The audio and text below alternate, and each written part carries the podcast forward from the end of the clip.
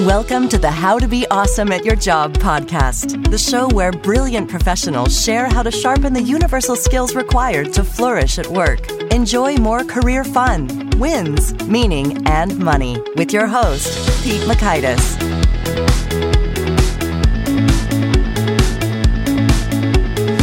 Hello, and thanks so much for joining us here for episode 244 with Caroline Webb. I think you'll really enjoy this chat with Caroline because she has so much data-driven backing research behind what she's up to, and you'll hear it from her and just what went into writing her book and coming to the insights she's come to. And they are so practical, powerful for use every day at work and not at work. So you'll learn 1, the power of micro-mindfulness, 2, pro tips for maintaining focus and motivation, and 3, the best ways to keep up your energy throughout the day.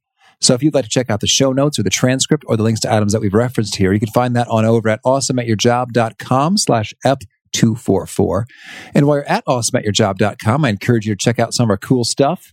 One thing I'd point you to today is the 10 Days to Winning at Work email course. So this is an actionable compilation and bite-sized tidbits of some of the stuff I share in my enhanced thinking and collaboration training programs, which in the before and after evaluations tends to slash about, on average, 86 minutes of wasted time per person per week, which can really add up. So hopefully you get a nice taste of that right from the lessons in your own inbox at the awesomeatyourjob.com 10 Days to Winning at Work email course. Now, here's Caroline's story.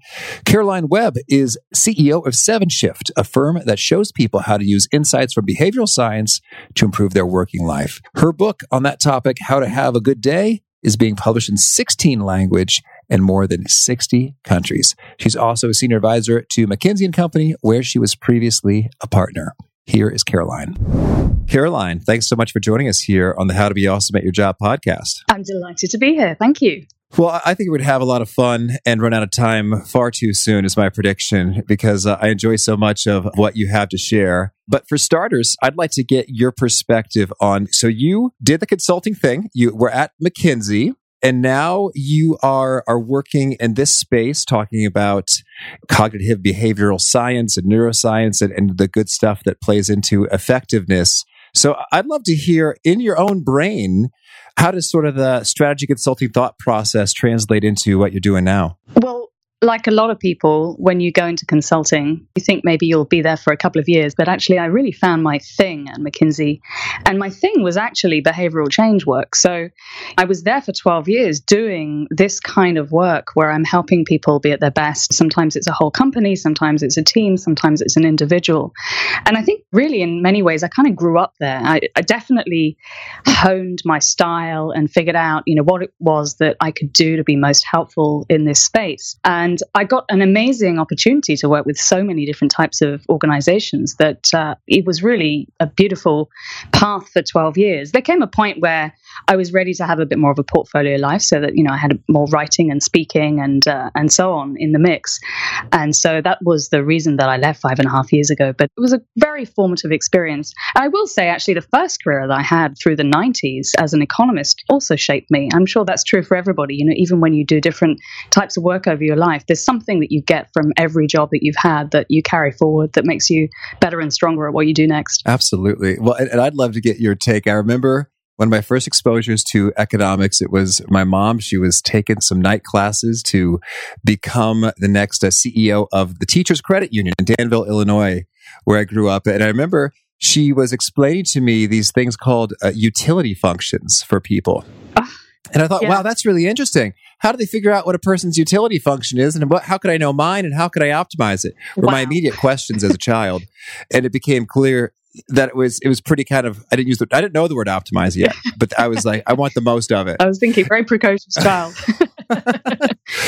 So here you are working in the space of economics, and then now here, the world of behavior. So tell me, the utility function, is it all bunk, or can I make any good practical use of that? Well, the reason I was interested in economics was because I had actually always wanted to be a scientist. I wanted to be an astrophysicist, actually. I wanted to work for NASA. But then I took an economics class and I thought, wow, this is a sort of head explodes moment. I didn't realize you could be rigorous and scientific about human stuff. And really, at that point, I thought, no, this is actually what I want to do. I want to focus on human performance and potential and being structured and thoughtful about how to help people maximize that. And so I was absolutely interested in this idea of the utility function, which for those who haven't done economics 101 is essentially saying, what are the things that you value and you care about? What are the things that you get utility or use or pleasure or value from? And I was actually a pretty grumpy economist for most of my 20s, because a lot of what was going on in economics was saying that everybody was basically perfect maximizers of their financial situation, that nothing else really mattered. And the behavioral revolution hadn't really broken across a lot of the economics discipline in my 20s. And that was one of the reasons I decided to go into consulting, because I really wanted to get closer to the human side, the messiness. What is it that we really care about day to day? What is it that really allows us at the end of the day to feel like, yeah, that was great? And money, yes, we need money, but it's also about relationships and connections. It's also about feeling purposeful, that you're spending time on the right things and that you feel good about what you're achieving, and that you feel like you've got the, I don't know, the internal resources to handle whatever comes your way. And, you know, that is what we value. That is in our utility function. And so I will say that the years of consulting and coaching really took me closer and closer to the work I most love that I'm doing now. Understood. Excellent. And so I guess my snarkiness with regard to utility functions is when... No, I'm with you on that one. Where they're so pristinely quantified, like it's equal to u to the third power minus 2u. And so I was so intrigued and I guess naive, because like, well, that'd be so cool to know that. It's like, how do they measure someone's experience of goodness? Does it get like a blood sample? Well, maybe you could open us up there. It's like, I think that's a good segue, because I will say that actually the thing that I took from all of those years working as an economist in public policy was that you could be rigorous about human stuff. And I was fascinated by the growing body of research that was coming together on behavioral economics and actually explaining the real stuff, like how do we actually behave? And then got very interested in behavioral neuroscience and behavioral psychology and did some additional training in those fields and got certified as a coach and really started to use the evidence base from behavioral science as a foundation for the work that I was doing with individuals and teams and organizations. And I found over time that, first of all, there is really solid research that points to how we can feel better about every day and what we achieve at work. And a lot of it isn't getting translated into everyday advice that we can all take easily.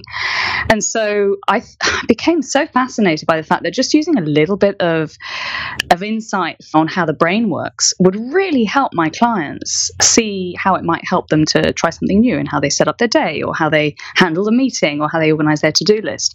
And so over time, it became kind of my thing to use behavioral science and to be really rigorous and grounded in that way. So to the extent that we can quantify this stuff, I think that I have really kind of taken a position where I'm saying there's a lot of really great research and evidence around this stuff. And wouldn't it be amazing if we all knew a little bit more about it? Because we could all be, you know, happier and more productive if we did. And that's what my work is all about. Oh, fantastic. And much of this is synthesized in your book, How to Have a Good Day. Yes. Could you orient us a bit to that in terms of the key theme or central message? Yeah. So the central message is really that we have a lot more control than we think. There's a lot of stuff that we assume day to day we have to just put up with, other people's moods or boundaries set by other people or the way that situations seem to play out around us and so on. Obviously, it is true that there is luck involved. If your boss turns up and he or she's in a cranky mood, there's a limit to how much you can control that. Mm-hmm. But what I've become interested in is the fact that actually research points to small things that we can do that have an actually disproportionate impact on how both we feel and actually how the people around us are able to perform and behave.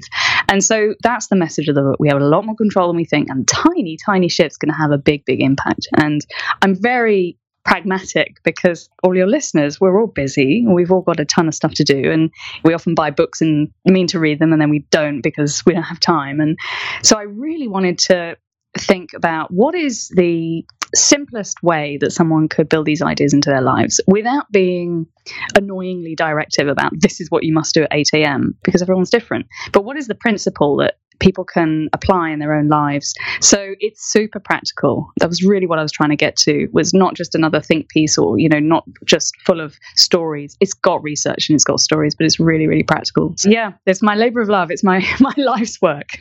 Oh, fantastic. Well, I'm eager to dig into things. And so I've got a number of areas I want to explore. But first things first, just to make sure we don't somehow miss the golden egg. Those things that have a disproportionate impact. Can you share with us maybe the top one or two super leveraged things that you think folks who want to have great days often really should do right off the bat?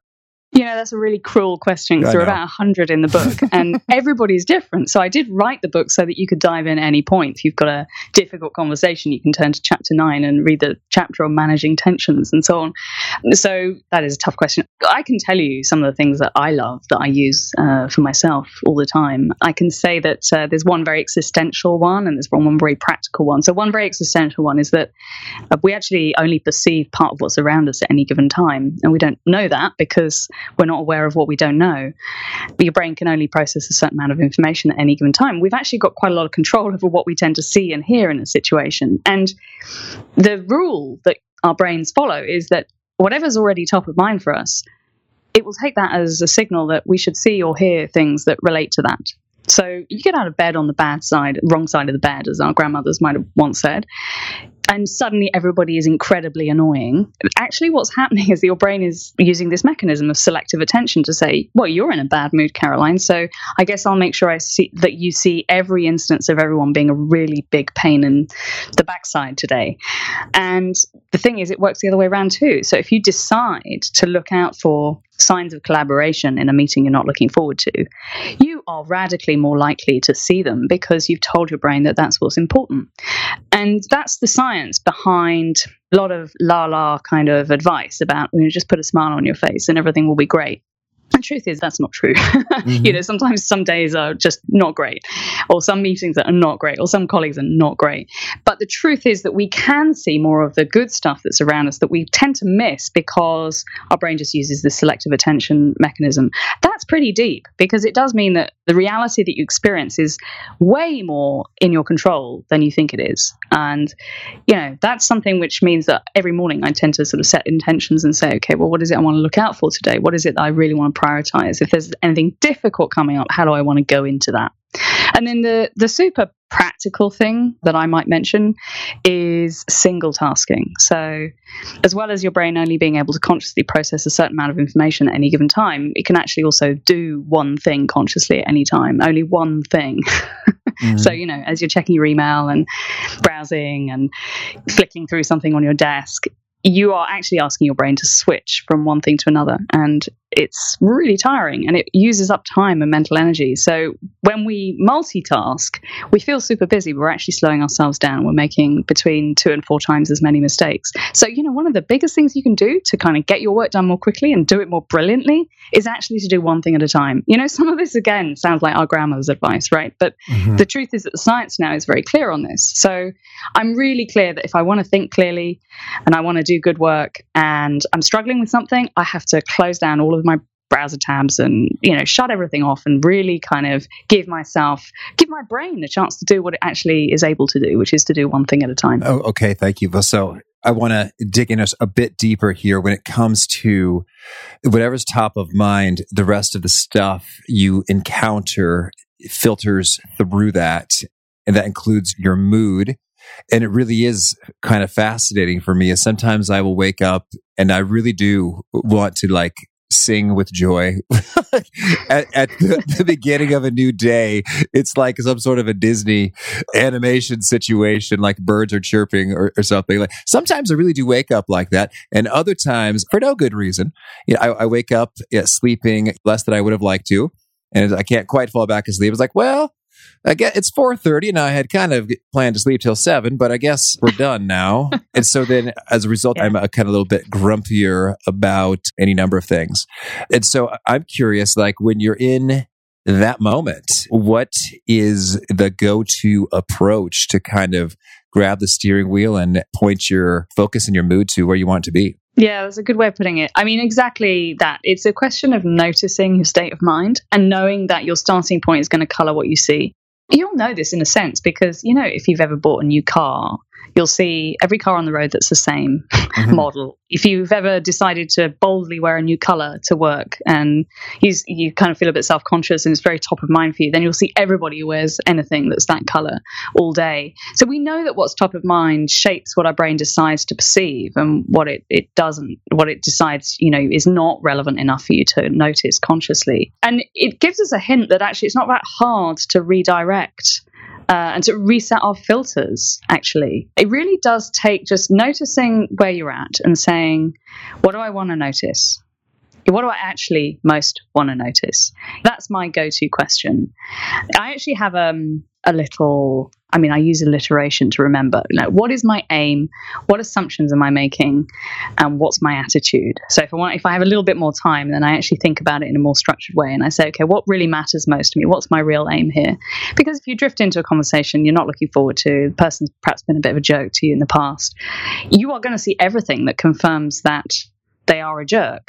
I mean, confirmation bias is one example of this larger phenomenon. And so they might be a jerk, to be perfectly honest. But, you know, the thing is, if you decide, okay, well, my real aim here is not to prove myself right that they're a jerk, but actually to get something, to find some way that we can, I don't know, collaborate. I used that word earlier on. Then you are more likely to see that. If you check your attitude and say, okay, I can't just say, right, Pete, now I'm going to be super happy.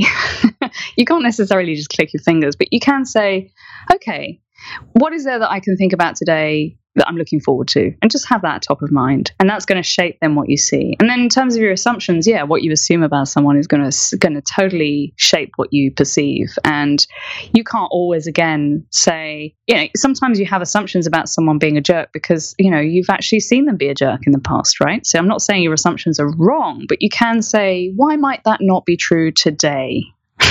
And then you give yourself just a chance to widen the aperture of your perception to see a bit more than you would otherwise. And it doesn't have to take a lot. Your hand can be on the handle. As you're going into a meeting, a conversation, you can say, okay, what do I really want to notice here? You notice in the middle of a conversation that is going south and you're feeling annoyed. You can catch yourself, take a breath, maybe feel your feet on the floor and just say, okay, what is it I really want here? What is my real aim? Knowing that will actually have an effect on what happens. It's like choose your own adventure. We're all, at any given time, choosing our own adventure by what we decide to have top of mind. Caroline, it's funny that you bring that, take a breath, put both your feet on the floor. That was exactly the mechanism I stumbled in to calm myself down when I was a candidate doing case interviews to get a debate. And so I'm curious, is there some behavioral science behind that particular practice? Because it seems like we've both settled in on that one. Oh, sure. The evidence around mindfulness is really mounting and is really compelling. And mindfulness is essentially that practice of pausing, focusing your attention on one thing and not beating yourself up if your attention drifts. And that's really what's at the heart of meditation practices and mindfulness practices of all sorts. And the thing is that a lot of people have heard of mindfulness or they've heard of meditation and, you know, maybe they tried to meditate for 20 minutes and it just felt so hard and so far from where they're at. I've always been really interested in, I suppose, what I call micro-mindfulness. Like, what are the tiny moments of mindfulness that still seem to have an effect on the way that we feel and the way that we think? And I've made it a mission of mine to dig out the research over the years that shows that smaller and smaller amounts of mindfulness still actually have an impact on your ability to regulate your emotions, stay calm, that is, and to think clearly about complex topics. And actually, I mean, sidebar, I've done the same with exercise. I've made it a mission to find all the research that shows that smaller and smaller amounts of exercise will boost your mood and your focus. I'm really into the practicality of this. 3 seconds will do it. Yeah, exactly. And the smallest amount of mindfulness that you can do, absolutely. Take one breath. Notice one breath. Put your feet on the floor, bring your attention to that. It doesn't have to be a lot to give you a bit of the bigger benefits that more mindfulness will give you. And so I use that sort of thing a lot in busy, difficult days. Okay, great. Thank you. Well, so then now I'd like to sort of think through when it comes to those high leverage points that make the disproportionate difference. I read a lot about how the environment that we're in has a world of influence on our little thoughts, decisions, behaviors, and what becomes relatively easier or harder, and we do more of or less of those things. So what are your pro tips for molding our environment to set us up for success? Yeah, the thing you want to know here is that your brain is an associative machine. You kind of know that already, in that one idea is linked to another and it's stored in your brain as a memory. You hear a song that reminds you of an amazing night out with your friends, or maybe the night you met your loved one, and it gives you a boost. And that is the memory of a song being connected, being associated with a certain mental state, a certain emotional state. And that's the way that our brain works. And so if you associate a certain thing with another thing, then exposing yourself to the cue has a reasonable chance of triggering the state of mind that you associate with that cue. And the thing is, it's just helpful to be aware of what your cues are and what your associations are. We're not all the same. So this is definitely an area in science which is a little bit fraught at the moment, because a lot of people have said if you give people a hot drink, then that makes them feel warm and therefore they behave in a warm way towards people. There's a study, very famous study that was done that was showing that. And I remember always thinking, well, what about in the Middle East, where it's really hot? Maybe a chill drink would actually make you feel good. And, how does that really work? So the trick here is to really understand yourself and your associations. So I put in the book something which has been quoted back to me so many times that I almost regret it. But there was a song that Donna Summer sang called I Feel Love, and I associated it with a show that was done by the Blue Man Group that I saw years ago, and it was the finale, and it was so great. I was so loving the show, and it was amazing, and I was super excited by the artistry and the magic of the production. And so after that, it became my song for before I go on stage to give a speech. I don't always make people play it as I come on, but it's just the song that I hum to myself in the bathroom before I go on, and it triggers that sort of that association in my mind. It may not do that for you. But isn't it interesting to think about, well, what are the things that you associate with, high performance or whatever you're trying to create? So I think a lot about my office, and I think about, I know light is really, really important to me, and it kind of brightens my mood to actually turn on a light. Last week, I was doing a workshop with the top team, a senior team at a charity, a non-profit, and I was paying a lot of attention to the room and the environment. I was playing music when they came in. I actually borrowed a space heater to make sure that the place felt warm. I made sure that there were snacks so it felt welcoming and kind of nurturing. So I think we just can think a lot more about our environment and know that it actually does have an impact on our ability to think and be at our best. Oh, and I really feel that, I think, also with clutter. It's interesting. I'm not sort of a super neat freak, but I do really feel and notice how much better I feel in a tidy, organized environment as opposed to a cluttered one. And yet I somehow seem to keep seesawing between the two as opposed to having consistent tidiness. Yeah, and that is a beautiful example of how you want to know yourself, because there are some people who will say, oh my God, I hate a clinical environment. It makes me really hard for me to be creative. I don't know how you could possibly have a clear desk. So it really is important for you to know yourself and to think, okay, well, what is it that's going to really help me be at my best? Because it's not always going to be the same. I had to take a guest last week in the workshop with those folks, because I know that food, warmth, and music are kind of universal human things. But when you get to the finer details, actually you really just need to know yourself and think about, okay, if I want to be super productive, what do I know? What do I associate with being super productive? Maybe it's, being in a particular place, booking a particular seat to go and sit, and so on. So, yeah, it's really interesting when you start to think about it. Well, and I guess I've been a little bit cautious. I don't know if this is scientifically valid or not. So, Caroline, you'll set me straight once and for all. But when it comes to these cues and the triggers, I guess sometimes I'm worried that I might sort of, use it up, if you will. So, for example, let's just say that the Eye of the Tiger is a pump-up song. And so if I am feeling sleepy and I think, what, I want to get pumped up, I should listen to Eye of the Tiger. And then I do that dozens of times. do I risk weakening the power of the Eye of the Tiger song cue because I keep playing it when I'm sleepy and I desire to be pumped up? It's interesting. That's a really great question. What's at the heart of what you're saying is absolutely right, that if you start to associate Eye of the Tiger with feeling tired, then it may actually lose its power for you.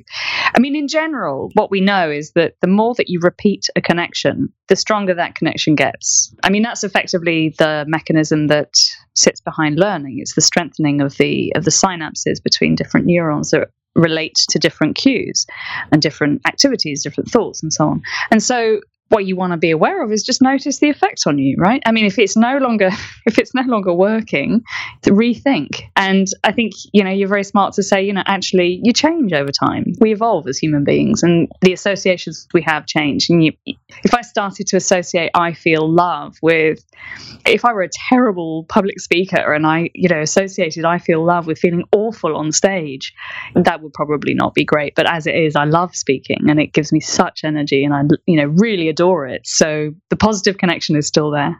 And this is bringing me back to a little bit of my teenage years in which Tony Robbins was my hero, fun fact, as a teenager. And I know he's big on associations, whether it's a yes or a power move or touching one finger to another. Is it possible to make connections between kind of abstract or neutral cues so that you make them mean something for you by being in a particular state of mind and then doing or saying or experiencing that which you desire to be a trigger cue? Oh, sure. Absolutely. You're in control of your own mind. If you want to associate this thing with that thing, then absolutely. It's in your gift. This is why rituals are so powerful, right? I mean, rituals on the face of it usually look a bit dumb. But if they mean something to you and it helps you feel a certain way, then go for it. I remember there was one time I was in a taxi. I was on my way to a concert I was actually singing in. So I was quite focused on the fact that I was about to perform. Mm-hmm. And I didn't really want to be having a big in-depth conversation with the driver at that particular, but I'm quite a chatty person, but that was not what I wanted. Mm-hmm. But anyway, never mind. We were having the conversation and he was asking me what I do. And I told him about the book and he said, "Oh, you know what? You should issue a pebble with every book." I was like, oh my God, what? And he said that whenever he has something that he's working on for himself personally, he has a pebble in his pocket. And so whenever he feels the pebble, it reminds him of the thing that he's working on. And that is an example of someone just deciding, okay, this is going to be my cue. It doesn't matter. As long as it works for you, then it's valid. And the truth is, there's no point me issuing a pebble with the book because pebbles might not do it for you.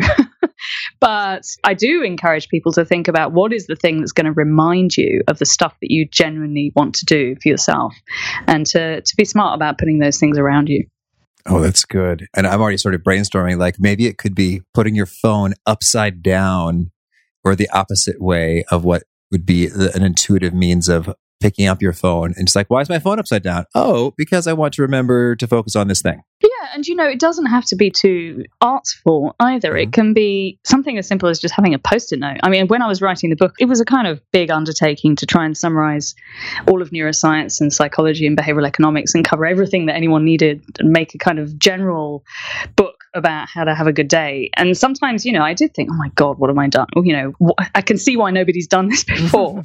And so to help me stay focused and motivated, I had a Post-it note which reminded me of the reader and the person who was going to use this. And it just had the name of three clients. This is for Sarah, for Nyan, for Peter. And that was my thing that I went back to time and again. I didn't have to come up with an object to remind me of that. I just, you know, had that written on a Post-it note, visible in a way that I could go back to when I needed to. And, you know, it goes back to the fact that our attention is really the currency of our lives and we don't have an infinite amount of it. In fact, we have a very limited amount of conscious attention and we can choose where to put it. And being smart about what is it that's going to remind you of where you want to put it, that's a large part of the game of figuring out how to be at your best and how to have a good day. Oh, this is so good. Thank you. Now, could you share with us a little bit when it comes to energy, to keeping the levels high and available? Because I think for me, that's another variable that makes all the difference day to day in terms of some days are higher than others on the energy factor. And those days result in way more great output than the opposite. So what can we do to get more good days there? Well, there's a sort of motherly thing to say, first of all, I suppose, which is that it is true that getting enough sleep is probably the single biggest thing that any of us could do to live our best lives. You know, the research is really, really powerful on this, that, you know, the vast majority of us need 8 hours, maybe a little less, maybe a little more. And that when we don't get it, we really see our analytical capability slip. So, you know, your ability to solve puzzles and perform on tests and so on, you can measure this. And your ability to regulate your emotions. There's that phrase again that behavioral scientists often use, which is just to stay on an even keel when things happen that isn't great. And that's quite apart from just your physical energy and your ability to just keep going. And so it really does matter to think about what it would take to prioritize that a bit more. It's, you know, one of the single biggest things you can do. The other sort of motherly thing to say, I suppose, is that energy, we do associate it with perhaps, you know, physical activity. And there's no doubt that, you know, when we're more energetic, we feel more like exercising, but it goes the other way too. It really helps to figure out how can I get between 10 and 20 minutes of just slightly raised heart rate, knowing that will then boost your sense of energy, both, you know, not just physically, but mentally and emotionally after that. And, you know, so I'm really thoughtful about how do I get just that little bit of exercise into the day, even when I'm feeling a bit tired. And then there's a bunch of stuff which is just so interesting about how you boost your mental and emotional energy, even on days which are really dragging you down. A couple that I really like, it turns out that showing gratitude is really a powerful way of boosting your mental and emotional energy. And it's actually quite a long-lasting intervention as well. And I like to do that at the end of a day to sit and say, okay, what were the good things that happened today? And sometimes it's quite hard because it was not a great day, believe it or not. You know, sometimes there are things that are just, you know, it's a really tough day. But as soon as you start to think about what were the good things, it's focusing your attention. You start to see the good things more readily and you start to remember things that you would otherwise have forgotten. And I sit on the couch with my husband and we do that at the end of the day. And it's a really powerful intervention.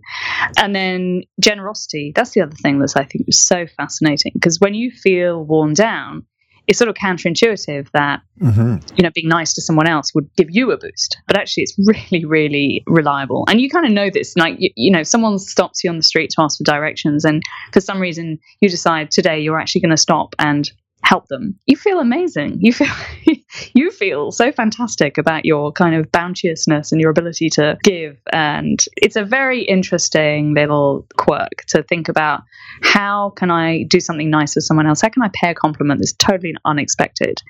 And to then notice how it gives you a boost. Never mind them. I mean, it's nice for them too. Oh, fantastic. Thank you. So you mentioned that you had the research on the smallest amount of mindfulness or the smallest amount of exercise. And so there you have it, 10 to 20 minutes of a slightly raised heart rate. So you just mean like walking would make a huge difference. Yeah, exactly. Huge fan of walking. And I think it's not always easy to get to the gym. In fact, actually, I've given up on gym memberships. I bought an elliptical trainer years ago. It was really bad elliptical trainer, I will say, and it was in a sale. But it was all I needed. I just had it close by, and so I could jump on that. And so anytime I was getting a bit stuck on something, or I was noticing I was a bit cranky, then I would get on that and just, you know, pedal away for sometimes as little as 10 minutes. And then I would notice my head clearing and an insight coming. And, you know, the research is really clear on that being an effect of a small amount of cardiovascular exercise. But yeah, I mean, the other thing that I do a lot is walk, going to a meeting, just figuring out what would it take for me to just walk to this meeting or walk to this appointment. And I kind of have a rule that if it's less than half an hour, it's very rare if you take public transportation or you drive that you can get anywhere major within, you know, 20 minutes or so. It's usually 20 to 30 minutes, at least where I live in New York. And so if it's less than 30 minutes walk, I will walk. I will take the walk. And, you know, I've just got into the habit of doing that. And sometimes it's just 10 minutes and then it's a no-brainer. Yeah, so I'm really, really looking out all the time for these tiny little opportunities, taking the stairs rather than the elevator if it's less than 5 floors, you know, that sort of thing, or less than 3 floors, depending on how energetic I'm feeling. Mm-hmm. Oh, that's so good. Well, Caroline, now could you share with us, maybe we got the energy locked in, but that's not always the same thing as motivation. Mm-hmm. So... what's your take on ways to get and stay motivated when you're just not feeling it? Yeah, it happens to us all, doesn't it? I have a lot of things that I throw at this, and I'll share a couple of my favorites. I mean, one thing that we know is that purpose, feeling a sense of purpose, feeling that what we're doing has a point to it, is inherently motivating. And then you say, well, okay, but the whole point is that what I'm doing seems useless, so I don't feel motivated to do it. So there's a first step just to say, okay, well, it's very rare that anything you're doing is truly, truly, truly pointless. Like, what is it that actually is going to result? What good thing is going to result of you doing this thing? And you sometimes have to push through a few layers of snark to get to something that actually feels good. But it really is sort of worth just, again, refocusing your attention on, okay, what is the ultimate payoff? Maybe it's not to you, maybe it's to someone else, but what is the real benefit of getting this done? And if the payoff is to someone else, then the payoff effectively to you is to make them feel good and to actually do something useful for them. And it really helps me to really picture it being done at the end of the day. So if I'm really struggling with something I've been procrastinating on, then what you're really trying to do is get your brain to put more weight on the future benefit that is going to result from you doing the work, and to have that offset the feeling of the immediate cost of getting something done. Your brain's not very good at thinking about abstract future things. It's very good at focusing on the stuff that's right in front of it. And so if something is just a bit difficult to get done, maybe it's an email you're putting off writing. I'm sure everybody has one of those. You're really focused on the fact that you don't want to write this email. And it's much harder to think about all the relationship benefit that's going to flow from you actually getting it done. So really just picturing, okay, well, how great is it going to feel when I've done this? How great is it going to be for the other person who's not going to be waiting anymore on this email? That really helps. And the other thing that helps is actually the other side of the equation, which is not just amplifying your sense of the benefits, the future benefits of getting it done, but actually reducing the feeling of the initial cost of putting in the effort.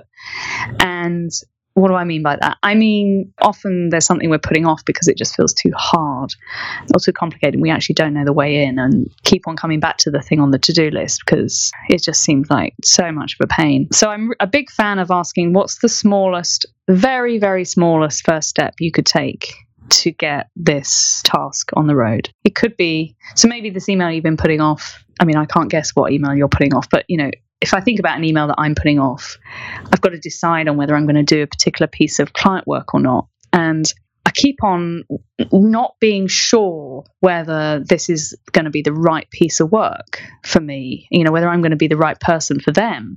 And so I keep on not answering. I will say, you know, I'm not being kind of completely egregious about this. I did tell them that I wouldn't get back to them for a few weeks.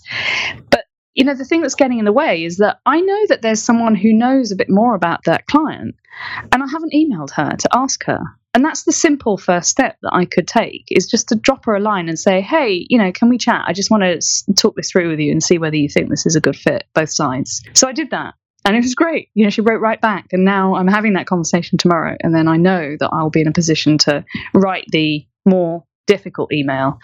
And so the small first step, the tiny, tiny first step, sometimes you have to really think, well, what is it that's actually blocking this? And what is the first tiny thing I could do that is so small I can't argue that I can't do it? Oh, I love it. That reminds me of David Allen, episode 15, in terms of zeroing in on the next action. And when it's like so dead, dirt simple, you feel just silly. Like, yeah, of course I could do that. That's fine. There you are. Yeah. And I'm such a big fan of the ridiculously small steps that you obviously can do. Excellent. Well, Caroline, tell me, is there anything else you want to make sure to mention before we shift gears and hear about a few of your favorite things? Well, I don't think so. I hope I'm giving a bit of a sense of the kind of work that I do and how practical it is. I mean, I will say that the work that I do is really... it leaves people space to figure out how to apply this stuff in their own lives. And I'm really pragmatic about that, you know, and I'm always really delighted to hear people's stories about how they're using these principles and these ideas in their own lives, because there are so many different ways of applying them. So if any of your listeners happen to look at the book or try any of these ideas out, I'd love to hear how they work for you and what exactly you're doing with them. You know, one of the best ways to have a good day every day is if you're in a job that fits you. And if you'll recall, Scott Anthony Barlow from episode 181, we chatted there about how to use the strengths you already have to get hired for a job you love. If you know that there's more out there for you than your current job, Happen to Your Career helps you figure out your perfect fit and provides the roadmap to begin and complete that journey. It just doesn't work the way you think it does. If you're interested in career change, check out Scott's free 8-day video course to get started today. Visit happentoyourcareer.com/awesome8day. That's the number 8. DAY to get the free course sent to your inbox. Oh, excellent. Thank you. And what would be the best place to contact you for that? Well, I've got a website, which is carolinewebb.co. That is .co, not .com, actually, because it turns out there are millions of Caroline Webbs in the world, and I did not get carolinewebb.com. But carolinewebb.co has all sorts of resources and contact details and so on. And I'm also on Facebook, Caroline Webb Author, and on Twitter, Caroline_Webb_ every day, sharing nuggets of science-based advice. And I'm active on both and respond to everybody on both of those platforms. Oh, perfect. Thank you. Well, now could you share with us a favorite quote, something you find inspiring? There's a quote that I used right at the beginning of my book, which is something that a lot of people have glommed onto. I just love it. It's from Annie Dillard in her book, The Writing Life. And she says, the way we spend our days is, of course, the way we spend our lives. And it's just this beautiful sort of sense of actually what we do every day really is the building blocks of our lives. And if we can get those things right, then actually that is the way that we are living. And so, you know, it gives us back that sort of sense of actually this is something that's under my control to some extent, the feeling that the small stuff matters. Excellent. Thank you. And how about a favorite book? Oh, man, I read about 700 books for the research in this book, and I love them all. So, you know, what can I say? I tell you what I will say about this. I really, really value reading fiction. So I obviously write nonfiction, and I read a lot of nonfiction, but I find that I am a better human being when I'm reading some fiction. It kind of takes me out of myself. Talking about meditation and easy ways to kind of get some mindfulness, it kind of brings my focus to one thing and stops the chatter in my mind. So I just finished reading Masin Hamed's Exit West, which was a very interesting book about refugees. And it was a beautiful, beautiful creation. So that was the last thing I read. Oh, thank you. And how about a favorite tool? Oh man, I had a lot of those too. Well, I do like tools that really help to lighten the cognitive load on my brain, because, you know, we can only ever hold 3 or 4 things in mind at any given time, as you know, if you try and remember a list of 7 things.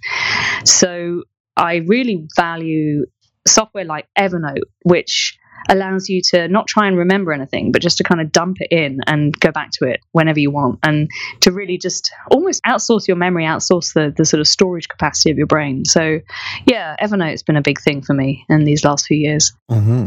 And how about a favorite habit? Well, I've shared a lot of my habits in this conversation.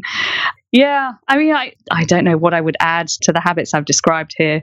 I do have a habit which we haven't talked about, which is to make sure that I treat seeing friends as important as having a meeting. So when you look at all the research on human connection, it turns out that one of the most powerful things you can do to boost your own sense of well-being is to pay attention to the quality of your relationships. And so I've done that for many years. Even when I was at McKinsey, you know, living the consultant life, if I was seeing a friend, I just treated it as a meeting. And of course, sometimes you move meetings, but not very often. And so I just give it that priority and know that it's as important for my sense of self and my ability to be at my best as anything else that I'm doing. Mm-hmm. And is there a particular nugget or piece that you share in your trainings or speaking or in your book that has a whole lot of Kindle book highlights or retweets or that comes back to you again and again? It's really interesting. I mean, people just love different parts of the book. So there's no, you know, there's no specific, there are loads of people who will say, oh, this thing that you say about, you know, the what's top of mind really shapes our perceptions of what seems to happen. You know, that gets retweeted a lot. The Annie Dillard quote that I mentioned gets retweeted a lot. I think one of the things that people say they like a lot is the summaries at the end of each chapter, which just summarize all of the advice that's in the chapter. I will say my brother actually recommends my book based on the fact that people don't even have to read it in order to be able to use it. So that, I think that aspect of my work seems to have resonated with people. High praise for the family. Yeah.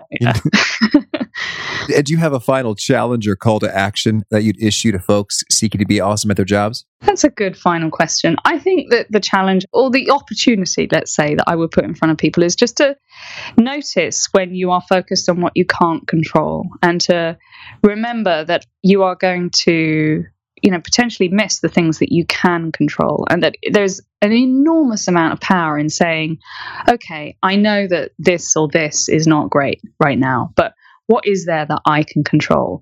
That there might be one of those sort of smallest first steps that you can take that is in your control. There might be something that's familiar to you or that you know for sure that enables you to take that step. And it might be that you can control your attitude even when everything around you is just incredibly annoying. You can decide to control your attitude and decide what your attitude wants to be. You know, you can say, okay, this is all terrible, but what can I choose to learn from this? So I think it is that opportunity to focus on what we can control rather than things we can't. And that makes a huge difference to how every day feels. Mm-hmm. Okay. Well, Caroline, thank you so much for taking this time and sharing these perspectives. It's so useful, and I can't wait to do some of them myself right away, from building the cues to ensuring that even if 10 to 20 minutes of slightly raised heart rate doesn't make me feel like a macho man, it makes a huge impact for my energy. And so all this good stuff. Wonderful. Wonderful. Thanks for the conversation. It's been great. I love how Caroline was saying you can get a real dose of mindfulness that actually makes a meaningful difference from a single breath. And we've all got time for that. And I think that's powerful, useful. I've seen it in practice myself. So I hope you find that and other tidbits here useful. If you want to review the show notes or the transcript or the links to items that Caroline referenced, that's over at awesomeatyourjob.com/ep244. And I hope you'll push subscribe if you haven't already. You'll catch our next guest. It is Stephen Kotler. He's talking about specifically having a good day in those flow zones. What are the triggers and how to have more of them? Hope to catch you there. Peace. Thanks for joining us for today's episode. To get the most out of this conversation, visit awesomeatyourjob.com to find today's show notes, transcript, and infographic summary cheat sheet. For more entertaining professional skill sharpening, be sure to subscribe to catch the next episode of How to Be Awesome at Your Job.